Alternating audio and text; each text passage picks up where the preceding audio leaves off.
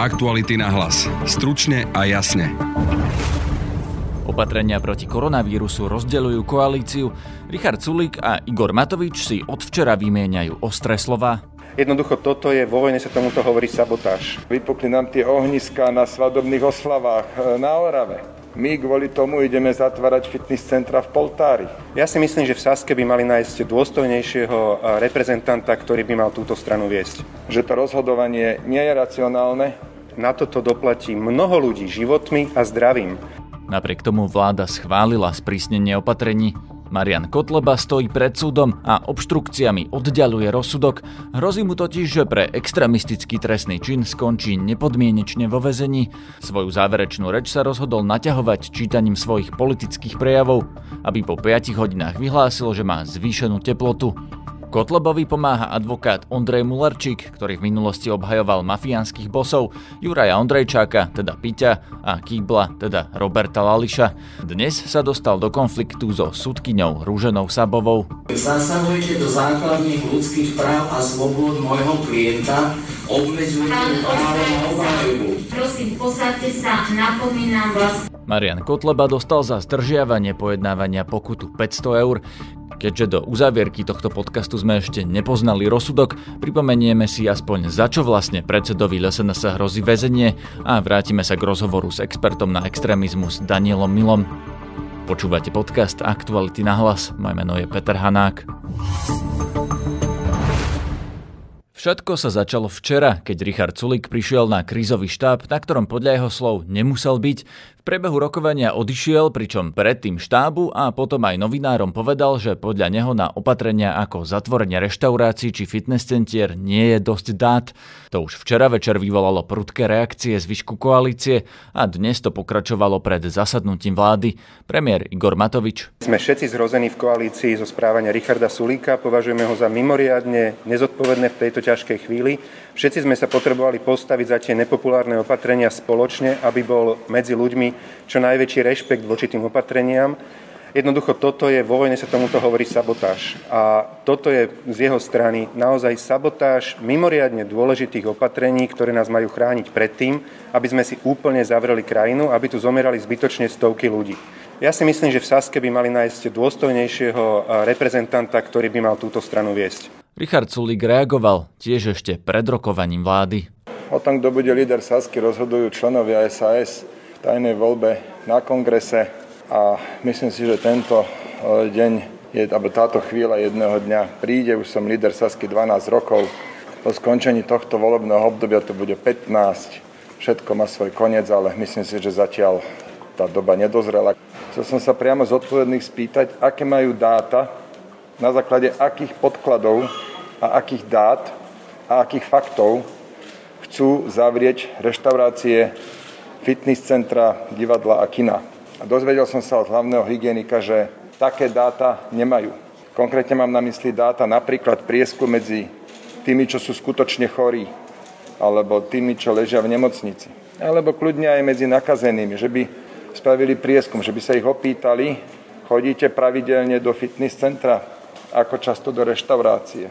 A kedy ste boli naposledy v divadle, Myslím si, že na základe takýchto otázok a samozrejme vyhodnotení týchto otázok by sme mali ďaleko lepšie podklady na to, aby sme urobili takéto vážne rozhodnutie. Bohužiaľ, zistil som včera na krízovom štábe, že tieto dáta nie sú, že to rozhodovanie nie je racionálne.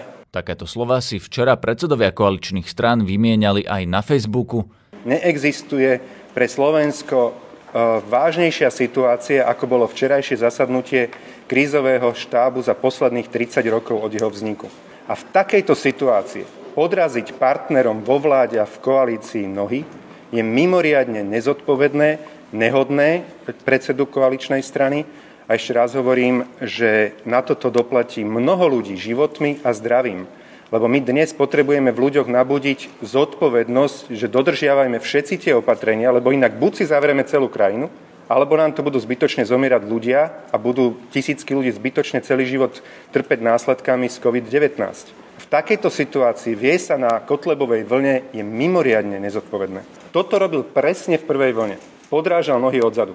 A mňa to už prestalo baviť. Ja som ho považoval za kamaráda, doslova za priateľa. Ale v kľúčovej situácii teraz sa ukazuje, do vás podrží. Keď stojíte na konci niekde nad prepasťou a keď vás niekto kopne vtedy do chrbta, tak to není človek, s ktorým jednoducho môžete v takýchto situáciách byť bandu. Jednoducho je to človek, ktorý v rozhodujúcej chvíli podrazil Slovensko. V rozhodujúcej chvíli mu pichol odzadu do chrbta. Lebo toto je o rozhodnutia, ktoré súvisia so životmi a zdravím ľudí na Slovensku. Toto sú rozhodnutia o Slovensku. To nie je teraz politikárčenie, trapošinky nejaké. Teraz sa ukáže, ako rýchlo bude schopný odškodňovať tie zatvorené e, podniky.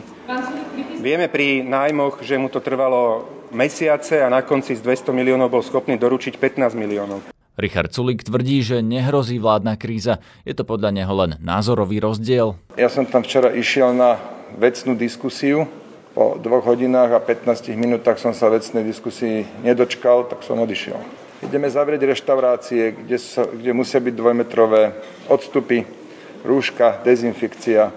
Ale naďalej máme MHD zadarmo, vlaky zadarmo, kde je ďaleko vyššia koncentrácia ľudí.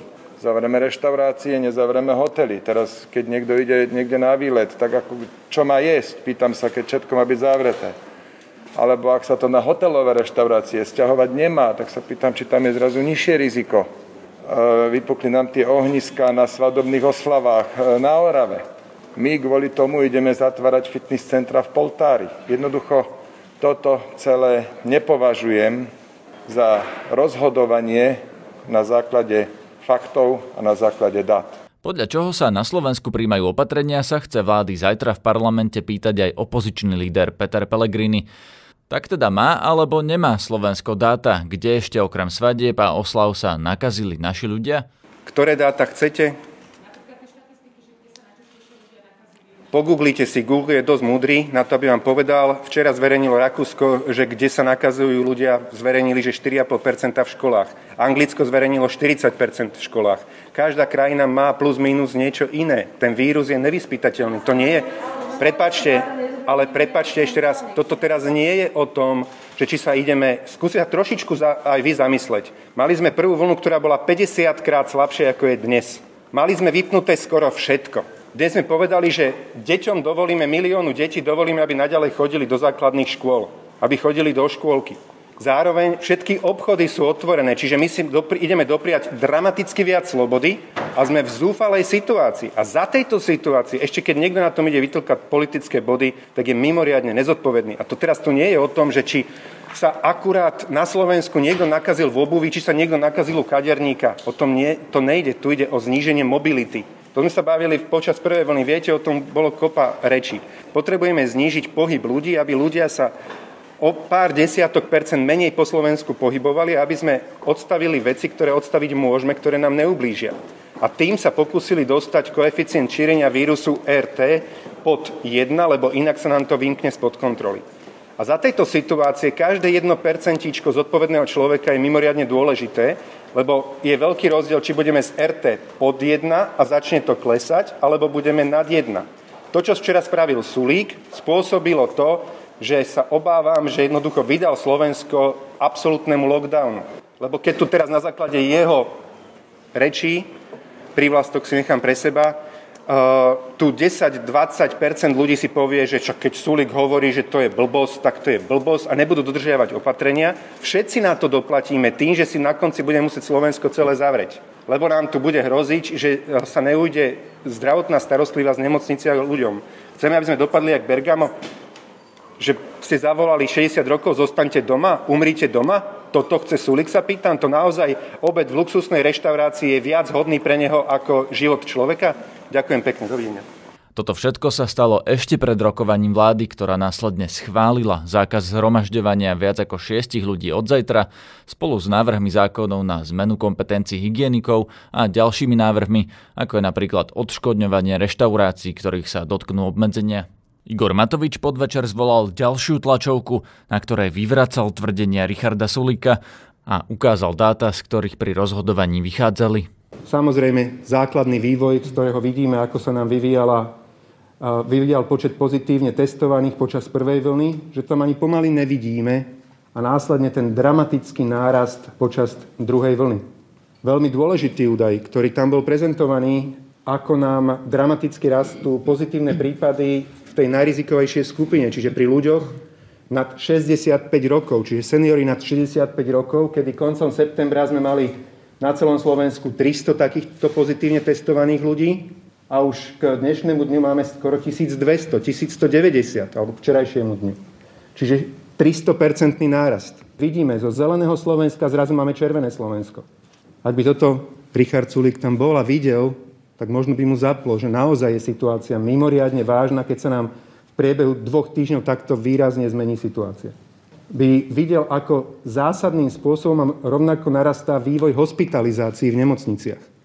Čiže tu vidíme hospitalizácie počas prvej vlny, len na obdobie niečo vyše týždňa sme prekročili 50 a dnes sme na 390. To je 8 násobok hospitalizovaných. Richard Sulík dnes na rokovaní vlády povedal túto vetu. Cítim to v kostiach, alebo tieto vety. Cítim to v kostiach. Ja si myslím, že Igor nemá pravdu, že nepriateľ je 50 krát silnejší. Prečo teda nemáme 50 krát viac mŕtvych? V nemocnici máme iba raz tak ľudí ako v prvej vlne. Bohužiaľ, pán podpredseda vlády žije v svojom svete, kde si myslí, že máme v nemocniciach raz tak ľudí, čiže dvojnásobok, čiže niekde tu, ale my v skutočnosti máme 4 krát viac, jak si on myslí. Aktuality na hlas. Stručne a jasne. Predseda LSNS Marian Kotleba si mal dnes pred špecializovaným trestným súdom v Pezinku vypočuť rozsudok. Prokurátor Tomáš Honc ho obžaloval za to, že na výročie slovenského štátu rozdával šeky na 1488 eur, čo je podľa znalcov známa neonacistická šifra. Kotleba sa dnes vo svojej záverečnej reči snažil dokázať, že išlo o náhodu a takéto kombinácie čísel sa vyskytujú aj inde. Do uzavierky tohto podcastu sme sa rozsudku nedočkali, lebo Marian Kotleba a jeho advokáti zdržiavali súd, pričom sa dostali aj do konfliktu so sudkyňou Rúženou Sabovou. Zasahujete do základných ľudských práv a slobod Pán obhajca, nebolo vám udelené slovo, prosím, Pani predsednička, znovu opakujem, zasahujete do základných ľudských práv a slobod môjho klienta, obmedzujete právo na obhajobu. prosím, posadte sa, napomínam vás. Počuli ste jedného z obhajcov Mariana Kotlebu, Ondreja Mularčíka. Ide o advokáta, ktorý v minulosti zastupoval napríklad mafiánskych bosov Piťa a Lališa. Momentálne zastupuje napríklad sudcu Richarda Molnára, obvineného z korupcie v rámci akcie Búrka a objavoval sa aj na výsluchoch Norberta Bedera. V prípade Mariana Kotlebu sa Mularčík vyjadril, že dáva pozor najmä na procesnú stránku prípadu. Práve v tejto oblasti dnes obžalovaný Kotleba skúšal trpezlivosť sudcov. Ak by mu zasiahli do jeho obhajoby, mohol by to neskôr napadnúť ako porušenie práva na spravodlivý proces. A tak Marian Kotleba dnes celé hodiny čítal stanovy LSNS, všetky poslanecké návrhy svojej strany, či všetky svoje parlamentné prejavy. Sudkynia Ružena Sabová ho po troch hodinách zastavila a keďže jej pokyny nerešpektoval, dala mu poriadkovú pokutu 500 eur. Po 5 hodinách svojho vlastného prejavu Kotleba vyhlásil, že má zvýšenú teplotu a požiadal o prestávku. V čase uzávierky nášho podcastu pokračoval s pochybňovaním znalcov, ktorí svedčili proti nemu už 6 hodín. V našich podcastoch sme už v minulosti oslovili viacerých expertov na extrémizmus, ktorí sa vyjadrovali k tomu, čo v neonacistickom svete znamená šifra 1488, za ktorej použitie je Kotleba obžalovaný. Napríklad Daniel Milo sleduje slovenskú neonacistickú scénu už viac ako 20 rokov. Toto číslo je asi najznámejšou neonacistickou šifrou alebo zástupným symbolom, ako sa tomu hovorí odborne, z jedného dôvodu. Kombinuje v sebe dve číslice, ktoré majú mimoriadný význam a sú všeobecne známe v rámci celej neonacistickej scény. Konkrétne sa jedná o číslicu 14, ktorá vlastne je skratkou pre tzv. 14 slov neonacistického teroristu Davida Lejna, ktorý si odpikával doživotný trest odňatia slobody v Amerike za teroristické útoky, vraždu židovského moderátora a tak ďalej. 14 slov, ktoré v slovenskom preklade znamená musíme zabezpečiť budúcnosť pre nás a pre naše biele deti. Druhou zložkou e, toho kódu je číslica 88, ktorá je skratkou vlastne pre pozdrav Heil Hitler, keďže H je v 8 písmeno v ABCD a v tej kombinácii 88HH znamená to Heil Hitler.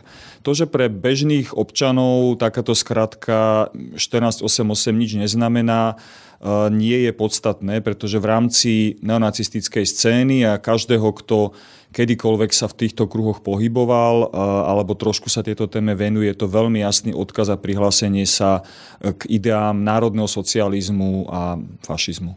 Nemôže to byť náhoda? Nemôže to byť tak, ako hovoria niektorí kotlebovci, že ten, kto tam hľadá ten neonacizmus, tak ho nájde? Je to podľa mňa účelová obrana, ktorú začali používať v momente, keď bol Marian Kotleba za odozdávanie šekov s touto sumou e, obvinený a neskôr obžalovaný. Náhoda to nemôže byť podľa mňa z dvoch alebo z troch dôvodov. Poprvé, kontext, v akom tieto šeky boli odozdávané. Bolo to podujatie, na výročie vyhlásenia slovenského štátu. Konalo sa 19. marca 2017, pár dní teda po oficiálnom výročí vyhlásenia. Eh, takisto osoby, ktoré sa na tomto zhromaždení alebo nejakom podujatí organizovanom eh, Kotlebovo LSNS zúčastňovali, sú veľmi zaujímavé. Jednou z nich je bývalý spevák neonacistickej skupiny Bielý odpor Ondrej Ďurica a druhou nemenej zaujímavou osobou je, je osoba, ktorá používa prezývku Reborn alebo volá sa občanským menom Jaroslav Pagáč, ktorý bol nedávno takisto obvinený NAKov za výrobu a rozširovanie extremistických materiálov. Napríklad používa veľmi známy neonacistický symbol tzv. švarce zóne, čierne slnko, ktorý je okultným symbolom používaným jednotkami SS. Čiže takéto osoby, ktoré tam oficiálne vystúpili v rámci programu, Marian Kotleba s jeho minulosťou, s jeho výrokmi na adresu Židov, podujatie pri príležitosti slovenského štátu, ako toto všetko vytvára nejaký kontext lebo naozaj symbol, akýkoľvek symbol je potrebné vykladať a interpretovať v kontexte, v akom sa používa. A ten kontext je, že aj že oni ho nepoužili prvýkrát, že keby sa tvárili, že to bola náhoda, že tá suma tak vyšla. Spomínate si na prípady, keď to už Kotlebovci použili?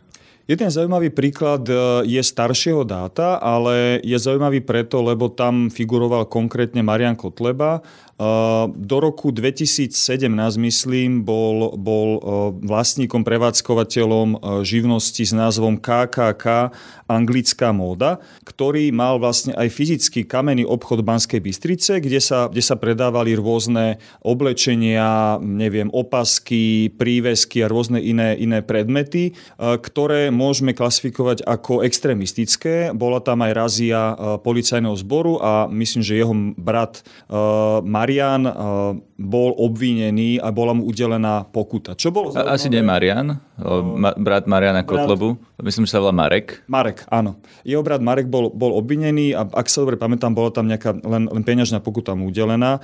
No čo je na tomto obchode zaujímavé, boli rôzne zľavy, ktoré ponúkali uh, určitým, nazvem to, že profesným skupinám a nazvali ich napríklad akcia 1488. Eh, pri nákupe eh, značiek určitého tovaru v hodnote nad 1488 je slzák zadarmo. Čiže skratka eh, obchodu KKK, ktorá sa dá interpretovať aj ako Ku Klux Klan, osoby, ktoré predávajú predmety s neonacistickou symbolikou a akcia 1488. A jedným z konateľov tejto firmy bol práve Marian Kotleba. Čiže ak sa dneska tvári, že nevedel a že je to náhoda a že vymýšľa si rôzne iné vysvetlenia, no nie je to príliš uveriteľná argumentácia.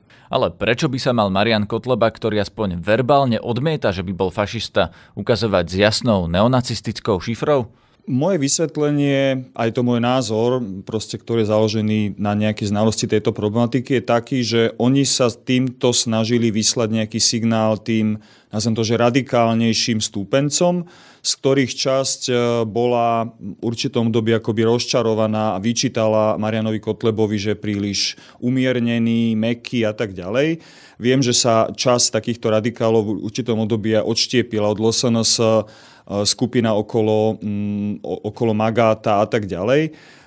A možno práve takýmto signálom, čiže nejakým kódom, číselným kódom sa snažil e, vyslať signál, že pozrite sa, e, stále akoby sa hlásim nejakým myšlienkam, stále dokážem byť e, tvrdý, nekompromisný, aj tým, že sa akoby zahrávam na tej hrane zákona. Na dnešnom podcaste spolupracovala Tatiana Škultétiová. Zdraví vás Peter Hanák.